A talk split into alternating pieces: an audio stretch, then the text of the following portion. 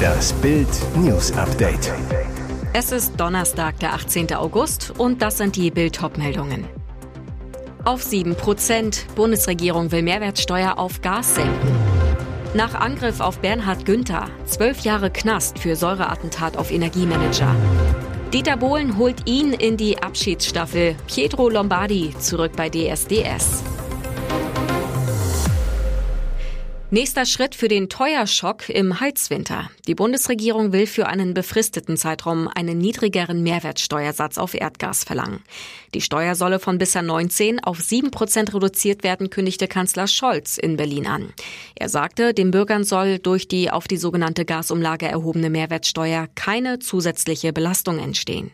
Die Senkung solle bis zum 31. März 2024 gelten.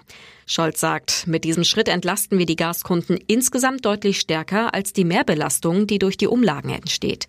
Der Kanzler weiter, wir erwarten von den Unternehmen, dass sie die Entlastung weitergeben. Das werde man sehr klar kommunizieren. Hintergrund ist die Gasumlage, mit der Importeure ab Oktober wegen des Ukraine-Kriegs erhöhte Beschaffungskosten an die Verbraucher weitergeben können. Zahlen müssen dann alle Gasnutzer, ob Privatleute oder Unternehmen, und zwar zunächst etwa 2,4 Cent pro Kilowattstunde.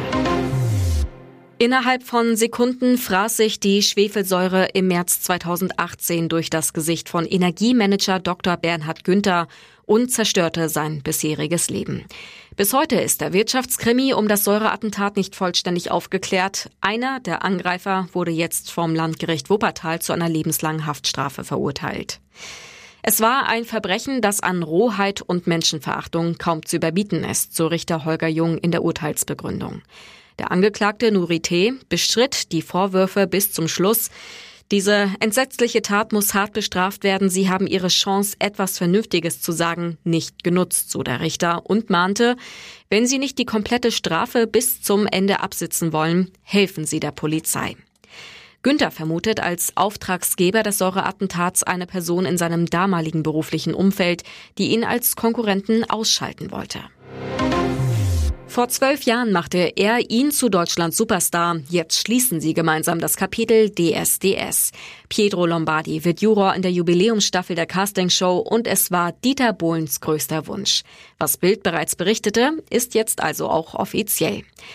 20 Jahre DSDS, Mensch, ich freue mich, dieses Jubiläum gemeinsam mit meinem Freund Pietro zu feiern. Er ist mein absoluter Wunschkandidat für die Jury, so Dieter Bohlen gegenüber RTL. Zusammen mit Kumpel Dieter die Ära DSDS in einem fulminanten Finale zum Abschluss bringen, das freut natürlich auch Pietro.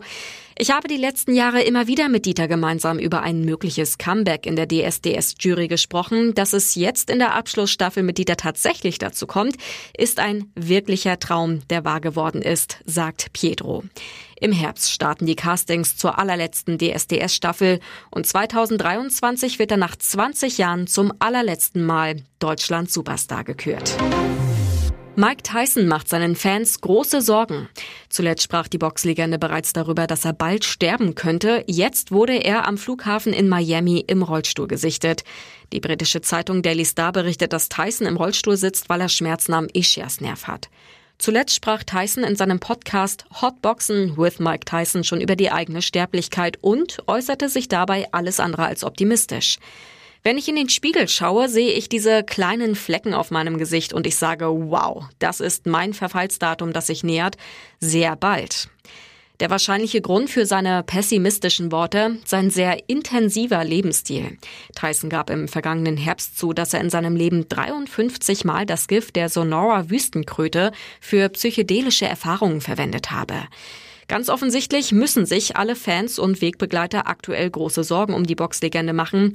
Eine Rückkehr in den Ring ist derzeit alles andere als realistisch.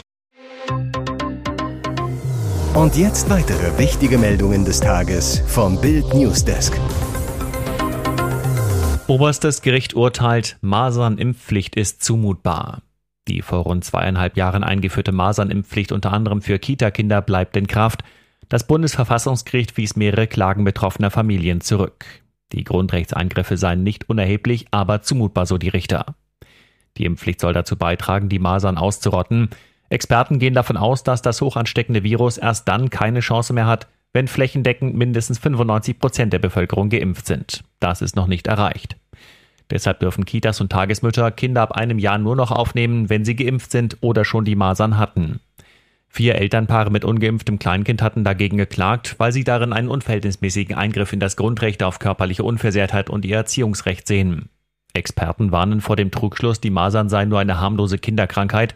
Es kann zu Komplikationen kommen und das Immunsystem bleibt für längere Zeit geschwächt. Eine seltene Spätfolge ist eine Gehirnentzündung, die fast immer tödlich endet. Und eine möglichst hohe Impfquote schützt auch Menschen, die nicht geimpft werden können, wie Säuglinge oder Schwangere. Massive Vorwürfe von Wassersprungstar Jan Hempel. Sein Trainer missbrauchte ihn sogar am Olympiatag. Den deutschen Schwimmverband erwartet ein Beben. Es geht um sexuellen Missbrauch. Einer der besten deutschen Wasserspringer der letzten Jahrzehnte packt aus. Jan Hempel spricht erstmals über schwerste sexuelle Übergriffe durch seinen Trainer. In der ARD-Dokumentation Missbraucht, sexualisierte Gewalt im deutschen Schwimmsport sagt Hempel, er sei elf Jahre alt gewesen, als sein damaliger Trainer Werner Langer ihn zum ersten Mal missbrauchte. 14 Jahre lang wurde er zum Teil täglich zu sexuellen Handlungen genötigt, bei den Olympischen Spielen 1992 in Barcelona sogar unmittelbar vor dem Wettkampf. Zu den Vorwürfen kann sich Langer selbst nicht mehr äußern, er nahm sich 2001 das Leben. Hempel hat nach eigener Darstellung die Verbandsspitze bereits 1997 von den Vorgängen unterrichtet, bis heute hätten aber alle geschwiegen. Konkret wirft Hempel dem langjährigen DSV-Topfunktionär Lutz Buschko vor, dazu beigetragen zu haben, dass sein Missbrauchsfall nie aufgearbeitet wurde und Lehren für die Zukunft gezogen wurden.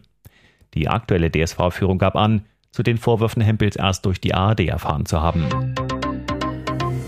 Ihr hört das Bild News Update mit weiteren Meldungen des Tages.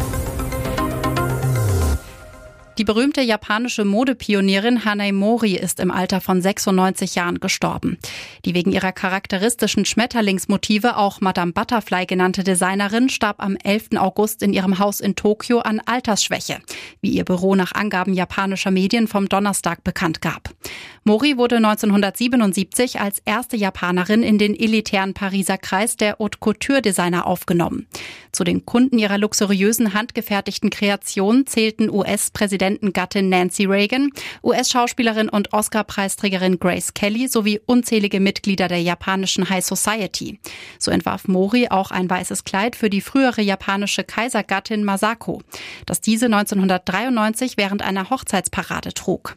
In den 1950 70er Jahren kreierte sie zudem Kostüme für hunderte von japanischen Filmen. In der noch immer von Männern dominierten japanischen Gesellschaft zählte Mori zu den bis heute ganz wenigen Frauen in ihrem Land, die ein internationales Unternehmen führten. Erster Fußballprofi gibt zu, Vier-Stunden-Tag bei Millionengehalt. Wie lange arbeitet ein Bundesliga-Star wirklich? Wolfsburgs Torjäger Max Kruse hat es im Online-Portal Twitch verraten. Meine täglichen Arbeitszeiten sind so 9 bis 13 Uhr, würde ich sagen. Das sind ganze vier Stunden Arbeit, also quasi ein Halbtagsjob. Dafür kassiert Kruse nach Bildinformationen jährlich rund 3,8 Millionen Euro brutto. Bild macht den Vergleich mit Niklas Kaul, der am Dienstag mit seinem Zehnkampf Gold ganz Deutschland begeisterte. Seine Arbeitszeit in normalen Wochen 4,2 Stunden am Tag reines Training für seine zehn Disziplinen. Dazu studiert Kaul noch Physik und Sport auf Lehramt. Seine letzte Klausur an der Uni Mainz schrieb er am 9. August, eine Woche vor seinem EM-Sieg. Ein Unterschied zu Fußballprofi Kruse. Kaul macht zum Wettkampf hin immer weniger, während Kruse bis zum Tag vor dem Spiel noch voll trainiert. Kaul, in den Tagen vorher wird nur mal ganz kurz angetestet. Fünf bis sechs Tage vor dem Wettbewerb wird die letzte Belastung für die 1500 Meter gesetzt. Da bin ich diesmal 800 Meter gelaufen. Die dickste Differenz liegt beim Geld. Kaul kommt schätzungsweise auf nur 200.000 Euro pro Jahr, unter anderem durch Sponsor Red Bull. Hier ist das Bild News Update. Und das ist heute auch noch hörenswert. Das große Fischsterben ließ eine Papierfabrik tödliches Abwasser in die Oder. Stinkende Fischkadaver verpesten die Oder. Unaufhaltsam treibt der Teppich aus Tod und Verwesung in Richtung Ostsee. Fischer bangen um ihre Lebensgrundlage, Badeurlauber um ihre Gesundheit. Während täglich tonnenweise Fisch aus dem Fluss geborgen wird, suchen Wissenschaft und Politik nach der Ursache der Katastrophe. Noch weiß niemand, was die Fische tötete. Polnische Umweltschützer beschuldigen eine Papierfabrik in der Stadt Ottawa, giftige Abwässer in die Oder geleitet zu haben. Fabrikchef Jacek zu Bild, wir haben damit nichts zu tun. Tatsächlich wurden an einer Schleuse flussaufwärts tote Fische entdeckt. Das Gift hätte also gegen die Strömung fließen müssen. Außerdem steht eine giftige Algenart im Verdacht. Im Oderwasser wurde eine massive Algenblüte festgestellt. Es soll sich dabei um Primnesium parvum handeln. Die Mikroalge kommt eigentlich in Brackwasser vor. Unklar, wie sie im Süßwasser der Oder überlebt. Weil er ausziehen muss. Bahn verspottet Wendler. Wer den Schaden hat? Kurz nachdem Bild exklusiv verkündet hatte, dass Schlagersänger Michael Wendler und seine Frau Laura Müller ihr Mietshaus in der Palmetto Street in Punta Gorda in Südflorida verlassen müssen, gab es jede Menge Spott für das umzugsfreudige Liebespaar. So wurde etwa auf dem offiziellen Account von DB Cargo der Deutschen Bahn ein Tweet abgesetzt, der sich auf die Schlagzeile Michael Wendler und Laura Müller müssen Villa in Florida verlassen bezog. Kommentiert wurde der Satz mit Wir haben Erfahrung im Transport von Aluminium. Warum aber wird Aluminium erwähnt? Ganz einfach. Wendler wurde in der Vergangenheit immer wieder als Aluhutträger bezeichnet, weil er unter anderem krude Theorien zu den Corona-Maßnahmen der Bundesregierung verbreitete. Die waren im Oktober 2020 mit ein Grund für den Sänger und geschassten DSDS-Juror gewesen, nach Amerika auszuwandern. Seitdem haben Wendler und seine Frau mehrmals den Wohnort gewechselt.